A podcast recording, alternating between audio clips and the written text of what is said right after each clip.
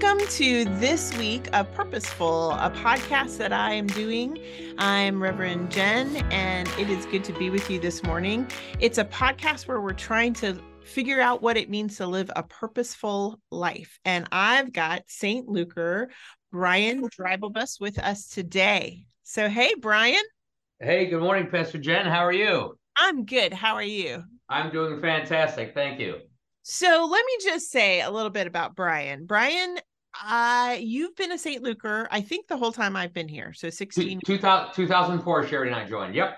Okay. So since before me, you, I have to say, not to bother or upset anybody else, but you are literally one of the most joy-filled Saint Lukers I have ever met.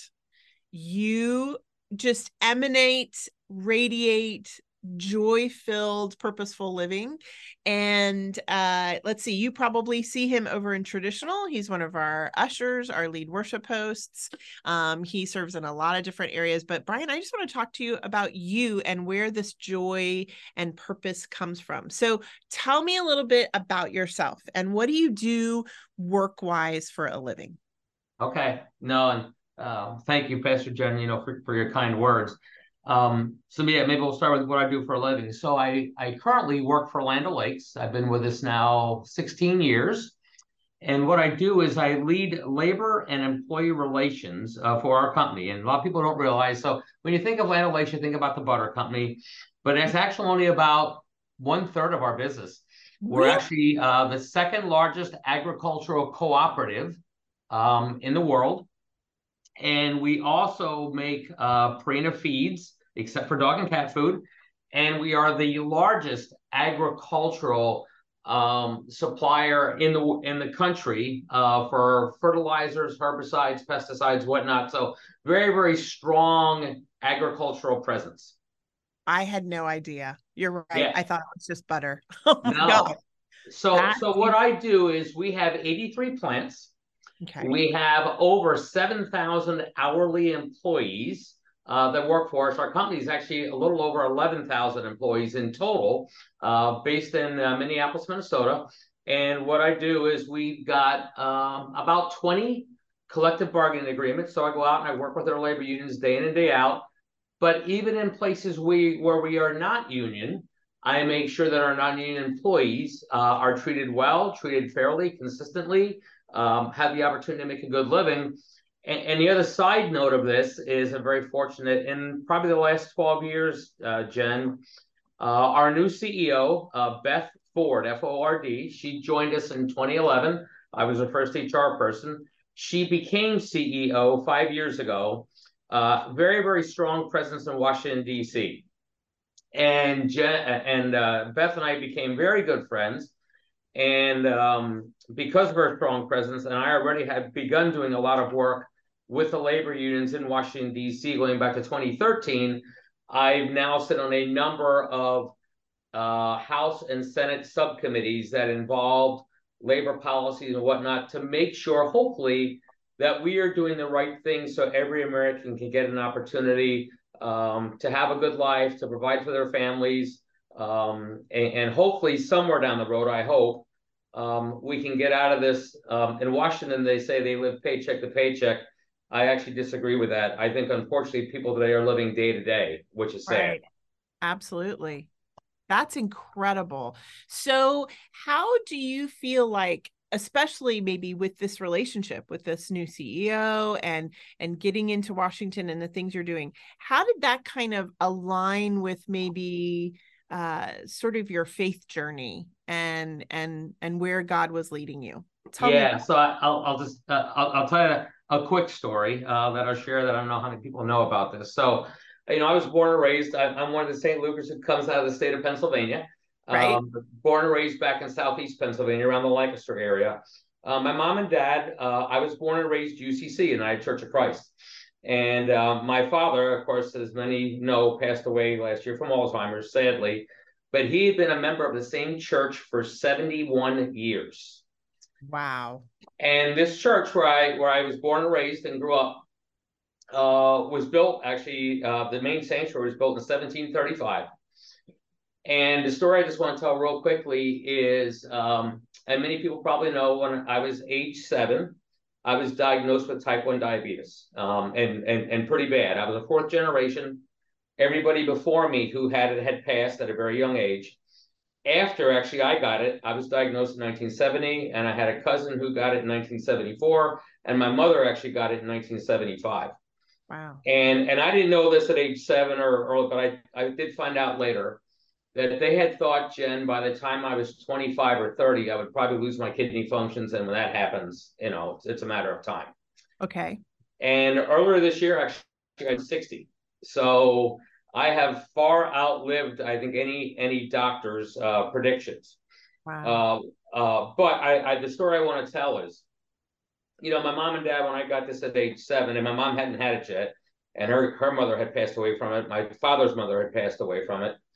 Uh, you know, it was hard. It was tough on the family. Nobody thought this little seven-year-old boy who just liked to go out and ride his bicycle, um, that, you know, what happened? And, and I would say, Jen, that early on, you know, it was tough. You know, I'd go to birthday parties as a kid and whatnot, and mom would always have to tell the other mom, hey, make sure you don't give Brian any sweets. And, you know, it, it was hard. It was hard. And I think back in the day, I always joked, Jen, you know, this is the early seventies. I think all I could drink for soda was Tab and Fresca with saccharin. So that wasn't a good outcome. Oh, I remember. I remember Tab and Fresca. Yep. Yeah, but with saccharin, yeah, that, that was the worst. But, but but I would say, you know, and although we went to church, so I, here's a story I got to tell. When, uh, I'll never forget the day, September twelfth, nineteen seventy-six. It was uh, opening of youth group. I was old enough, mom and dad getting into the youth group. And for a year, we had had a new youth director. His name was Herman Lutz, L U T Z. Mm-hmm. And Herman was in his second year. And I went to the youth group meeting. Mom and dad wanted to get me involved. And little did I know, but after youth group that night, Herman took me from downstairs up into the main sanctuary, turned the lights on. This is about eight o'clock. It's in early September, so there's a little bit of daylight left outside. And in our church is a two-story stained glass window, because there's a first level and there's a balcony. Right. Two-story stained glass window. And it's a picture of Jesus with his hands out to the children. Mm. And beneath it, and I wear this on my wristband every single day next to my medical alert bracelet, um, is the scripture from Matthew twenty-eight twenty. Lo, for I'm with you always until the end of the ages.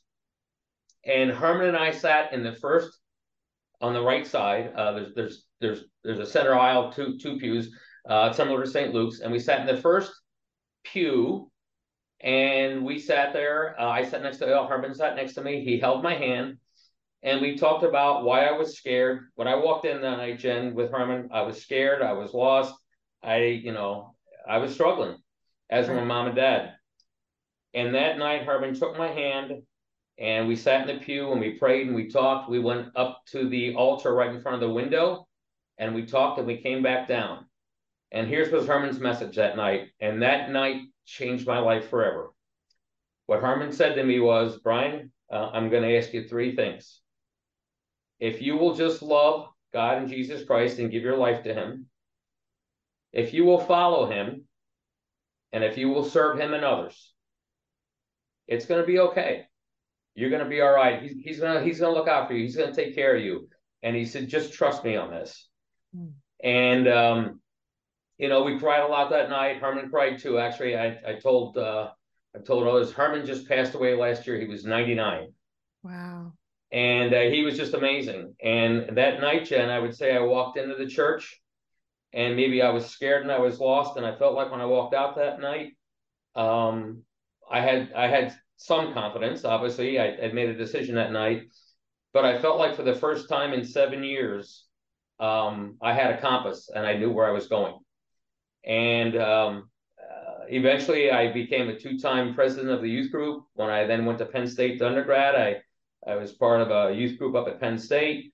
Um, and the long story short is how I got into supply chain and human resources was I made a very conscious decision in my career that I wanted to go out into the world when I was done and influence and impact as many people as I could. And I felt like I've been hopefully able to do that um, through human resources, and supply chains tend to be where more people tend to be in a company. Right, right. That's incredible. And and and that intention that you experienced that night with Herman really has been the intention you've lived your life with. Yes. Serving God and serving other people and and following God and serving other people. What an incredible gift you were given at such a young age, which is, you know, we talk all the time about what how important it is for adults to be one in five mm-hmm. for for young people. And you mm-hmm. just you just named it. I mean, it's yeah. you on this path to follow God and serve people, which is what you're doing now. So how does the work that you do, especially when you're kind of in those House and Senate committees, how does that give you purpose? Yeah, yeah. Fill your life, because it's gotta it's gotta overwhelm your life and frustrate your life, probably. Well, on one hand, yes, but but on the other hand, I would say, and again, I, I'm very grateful. So as you know, I, I came to you all in, in two thousand four, and you probably remember the story, Jen. Um, you know, I got transferred back to Minneapolis, although we did keep a condo here um, yeah. during the time I was living in Minneapolis. And then last year we moved back, although I still work there. We live here now.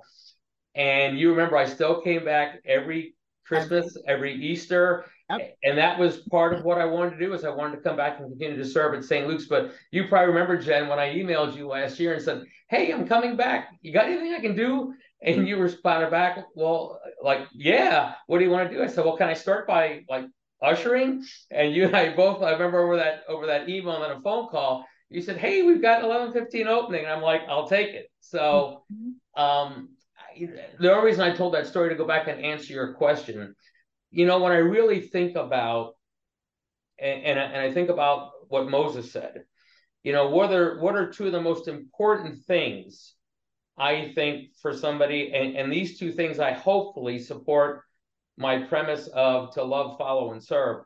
I think the two most important characteristics are to be humble mm-hmm. um, and to be compassionate.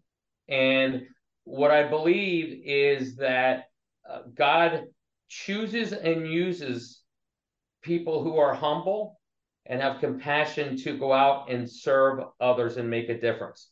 So I, I would say that, yes, the landscape in Washington, and you should probably warn Sam about this, you know, it, it's changed a lot in the last thirteen years. Yeah, right. Unfortunately, today, you know, it, it, for whatever reasons, it, it's more divided. But one of the things that I really try to do, in the reputation I've earned, and I will tell you, a person who I, I really want to recognize and call out has really helped me because of my relationship with Beth, and that's actually been Senator Amy Klobuchar out of uh, Minneapolis. We've become very good friends, and and she really knows. We've had this discussion. She knows what motivates me, you know, why I tick the way that I do.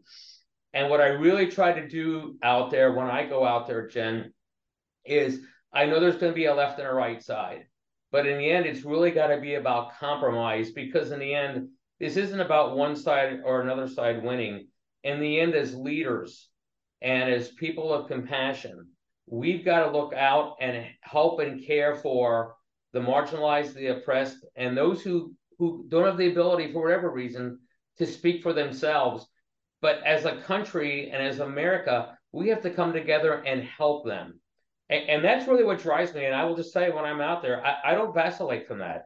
In the end, my purpose is we need to come out of here not with a stalemate, but with a solution to help people, because that's what we owe them as leaders of this country. Amen. That is so beautiful and so grounded in the kingdom of God. It's so grounded yes. in everything we just talked about of, you know, we are the family of God. It's so interesting because uh, we're we're preaching on Cain and Abel and and this idea that, am I my brother's keeper? What you just said is, yes, we are. And what does that mean? And what does that call us towards? Which is so much purpose and fills fills you with a sense of, yeah, like all of this makes sense of why I'm doing what I'm doing. So talk to me a little. You don't just do this work kind of with your job. And then, of course, you do this amazing work with Saint Luke's, but you also do some work at Penn State. Talk yes. to me about what you're doing with the students at Penn State. Yeah. So I'd actually, I was just up there last week. Um, you know, for a number of years, again, Jen, just one of my passions is, and to your point, it's really about getting to and working with people very early in their lives to help help shape the wet clay, you know, as, yes. as they as they, you know, go from uh, children to teenagers to young adults to adults. And what I've done for a number of years is um, I graduated out of the College of Business, the Sunil College of Business, and we have a mentoring program. And I sit on two other committees up there that help shape the mentoring program. So the committees I sit on, Jen, I'm very honored. Uh, and actually just on Friday, I lectured with Doctor Jamie Campbell. He's the Dean of Diversity, Equity, and Inclusion at Penn State. So uh, Jamie and I, for about three years now, have teamed up, and we are really talking with students around, you know, diversity and being respectful of diversity and to embrace diversity. And one of the messages I just left them on Friday was, when you go out and you work in teams or whatever, whether it's at Penn State or summer internships, and when you get out of school, go out and look for people who look different than you and have different backgrounds than you and think differently than you and and and actually, quite frankly, disagree with you. And surround yourselves by them, because you're going to become a deeper, deeper, richer, um, much more engaged, well-rounded person by having those different frames of mind and, and, and different backgrounds and differences. Use those to your advantage. Um, the other thing we actually started up at Penn State in twenty nineteen, and I'm very fortunate to be on the board, is we started a an initiative, and it's called the Tarriff, T A R R I F F, Tarriff Center for Business Ethics and Social Responsibility. And one of the things we do with students starting in their in their um, junior year, Jen, is we talk to them, and, and there's others on the team besides myself, but we talk to them about how important it is to be transparent and honest and, and have um, very, very strong business ethics, and then carry that into, and we pair that with diversity for social responsibility.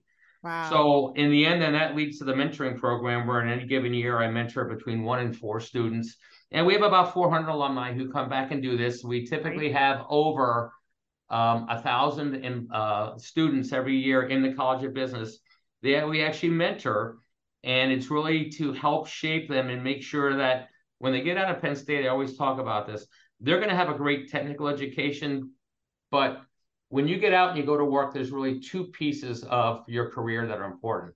It's the what you do or deliver, and, and that's the what. But the other important piece today that, and, and actually we're actually reshaping some of the branding for this year, but it's how you do what you do. How do you conduct yourself? How do you conduct yourself as a leader? How do you conduct yourself as a colleague? How do you conduct yourself as a person in the workplace? And, and it's just so critically important today.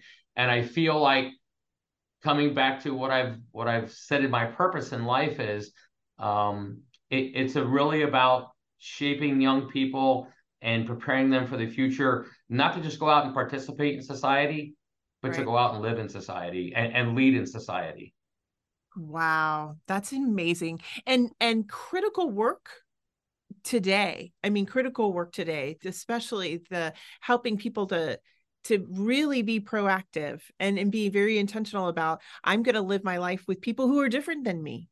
Mm-hmm. And, and how do you think it is that, that really being that empathetic and that committed to the intentionality of diversity and, and, and equity and inclusion, how does that make someone's life full?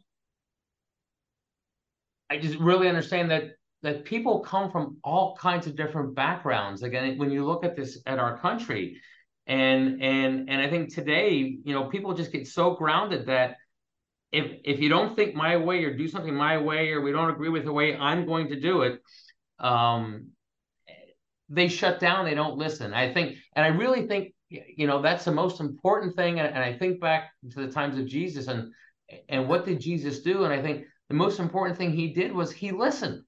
Mm-hmm. He listened to the needs of people, and then he acted. But it wasn't like he just went out and said, I'm going to go do what I'm going to do. He listened, and then he developed a plan, and he acted. And, and that's what I think is important um, when you're on that side. I think one of the most important parts of diversity, equity, inclusion, while yes, going out and taking action is necessary, but the very first part of that, Jen, is having the patience and the discipline and the want to hear others out. And the other word I used at Penn State this past Friday with Jamie was, I talked to people, is the other thing that's going to really make you successful in life is the ability to compromise. And mm-hmm. it's not always your way, but compromise is just so critically important today to get to the right solution. Because when you get to the right solution and everybody's had the opportunity to engage and share, in the end, the final product, that's when you come out with, I'll call, um, everybody's going to own. It's about ownership in the end, because everybody in the end, when you've created a purpose that everybody can, can uh, buy into, then you're going to create ownership. Do you think that young people are open to this? Do you, what is their response when you do? Yeah, well, actually, I'll tell you, we ran out of time on Friday. It was really? an hour class, and we probably could have gone two hours. Wow. And then that was at, that was from uh, one thirty to two thirty. Then at three thirty, I met with another group of students in the Tarriff Center. And that, you know, again, remember, this is a Friday afternoon at Penn State. It's Labor Day weekend. There's a football game the next day. Right. These students weren't in a rush to go out and party. They're like, hey, this is cool. Can we stay here and keep talking? We actually went almost two hours at the second session. So I would say that I'm actually, and I know this is not just about Penn State, this is anywhere. You know, I think today, Jen, and we're doing the right things at Saint Luke's. I And again, I just met at, at the um, men's breakfast a couple of weeks ago. I'm trying to think of his name here real quickly. He was a young man. He came back. I think he went to L S U. His dad went to L S U. I'll think of his name here in a second. He grew up a Saint Luker, right. And he and I sat at the same table. And if he's any indication of of of the of what the future looks like, the answer to your question is a resounding yes. Right. I but but I think we got to get to these folks early. I do too. And and it's interesting because we're in this backlash of trying to protect kids from this. And, yeah. and, and that kids, though, are hungry for it. This next generation is hungry to speak yes. about these things and saying, hey, you guys didn't do it well. And so can we get it right? Like, yeah. let us.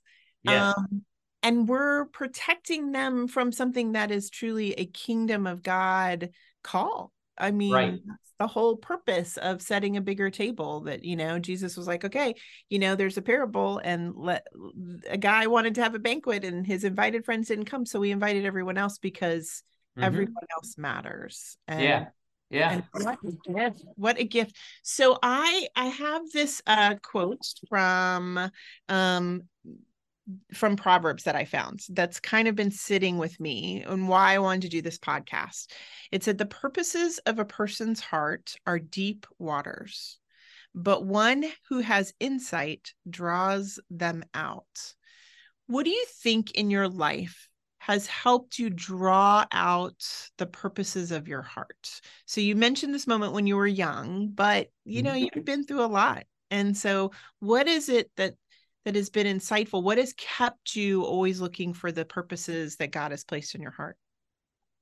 You know, and I, I think as I've gone through life and, and hopefully made impacts and seen seen differences, um, uh, you know, in people where hopefully, again, I was just a catalyst or part of it. But, you know, you see the results in people and you see that um, the next time around, maybe they've made a different choice. They've taken a different route. Um, you know, the, the, the mentoring, the education, um, the modeling, um, it pays dividends because you, you know, and I always say this, you've got to change one heart at a time. You know, doing it in masses doesn't work. You've got to invest. And that's what I call that. This time is investment. I guess what I would say is the investment that I've seen in, in people that I've had the, the pleasure to work with over the years and the changes. Um, I know there's hope for tomorrow.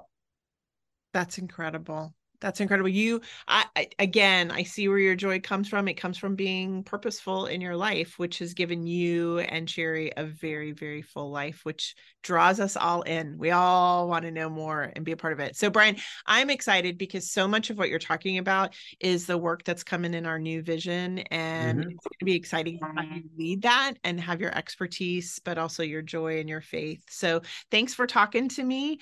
Hey, um, I want to ask you, could I share just one real quick last story with you? Of course, yeah. If you don't mind, and, and sort of using it. Have, what's next?